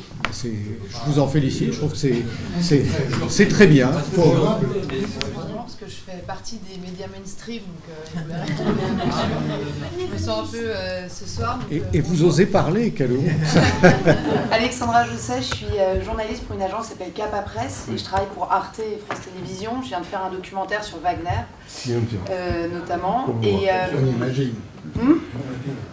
Non, non, mais je, je voulais ce soir pour justement savoir comment mieux m'informer aussi, ça m'intéresse. Mais du coup, vous parlez beaucoup de propagande euh, des médias mainstream. Personnellement, j'ai pas l'impression de faire de la propagande, mais on pourra en discuter plus tard. Mais du coup, je vous demande, euh, est-ce que vous, ce soir, vous avez l'impression d'être un outil d'influence de la politique russe et de faire de la propagande russe? Ça, c'est le procédé dit de vous avez, justement, vous avez raison de poser la question. c'est à vous de poser la question, c'est c'est ce qu'on appelle la démocratie, c'est fabuleux. D'abord, je pense que c'est c'est pas, le débat, puisqu'on parle de, la méthode d'information. Non, parce Euh, que vous parlez mieux s'informer, donc c'est pas forcément. Non, je les vous dis pas qu'on est mieux informé. Je vous dis qu'on a un process d'analyse de l'information qui est beaucoup plus, beaucoup plus euh, évolué, euh, mais ça n'empêche pas qu'on peut se tromper. Il faut le, Non, non, mais il faut le ce soir, le, le thème c'est mieux s'informer. Voilà. j'ai l'impression que depuis deux heures, ce qu'on dit, c'est euh, le problème, c'est les médias mainstream. C'est-à-dire que le problème, c'est qu'on a une information. C'est quand même un petit peu de là que ça vient. Le problème, c'est que la version officielle, tout le monde la connaît. En revanche, comme il a été dit, la version alternative est occultée. Et le but est de mettre des poids dans l'autre plateau de la balance. Il ne s'agit pas de dire, il faut mettre des poids dans l'autre plateau de la balance, comme ça le citoyen. Euh, il y a aussi une ligne de rupture horizontale, sociologique. Bon, on a vu à l'occasion, on va pas le seul lancer le débat là-dessus parce que là, euh, on y passe la nuit, mais euh, on, on a vu combien euh, des opinions euh, sur euh, le grand remplacement, mais également sur la guerre d'Ukraine, etc., qui ne seraient absolument pas acceptables dans des milieux, euh, on va dire, convenables, etc., peuvent être majoritaires dans la population. Et nous sommes quand même dans un pays qui vient, si on additionne Le Pen plus Mélenchon plus des, des- hein, qui est à 60% anti-système. Et qui est, dont une grande partie de la population, ça peut être les couchers moins cultivés, euh, les, euh, les plus pauvres, euh, les plus éloignés des centres-villes, etc. Enfin bon, on a vu assez d'analyses sociologiques ces derniers temps pour qu'on les répète pas. Y a, on vit pas dans, le- dans le même monde, hein. Clairement. Hein Et pourtant, géographiquement, on est proche. oui, oui, oui, mais la ligne, elle, passe là. Alors, elle passe. euh, bon, on pourrait prendre l'exemple des réseaux sociaux, euh, des, gilets jaunes. Bon, j'en ai suivi un certain nombre de manifs et fait, fait un bouquin euh, où, cette population avait une hostilité aux médias mainstream et aux élites. Alors, on peut appeler ça du populisme et, en discuter autant qu'on veut, mais ce phénomène existe. C'est vrai que par ailleurs, les réseaux sociaux nous permettent de ne plus vivre dans la même réalité.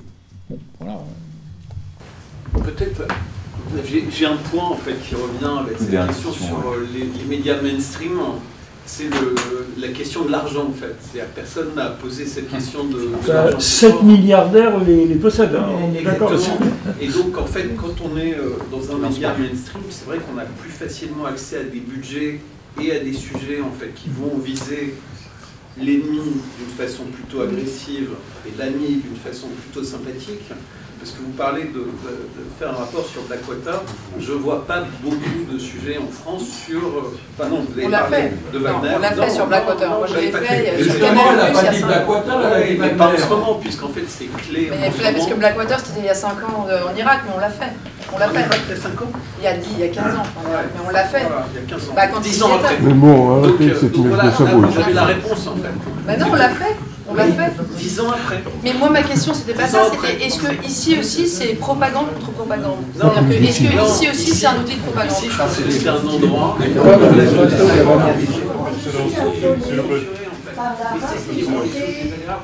Au contraire, des décisions de nos dirigeants pour faire courir l'opinion à une, guerre complètement folle, une sale guerre américaine.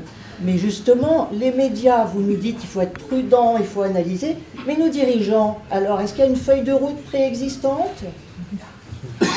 Je, vous disais tout à l'heure, je ne crois pas à ces théories du complot.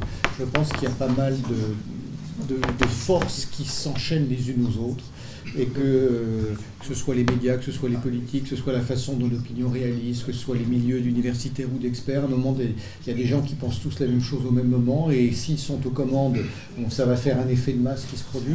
De là à dire qu'il y a une feuille de route, j'ai quand même beaucoup de mal à le, euh, à le croire quand on connaît un peu la mécanique de l'intérieur. Il y a tellement de. euh, alors après qu'il y ait une forme d'autocensure ou que euh, ne permette pas à certains points de vue de s'exprimer de manière équilibrée par rapport à d'autres, oui.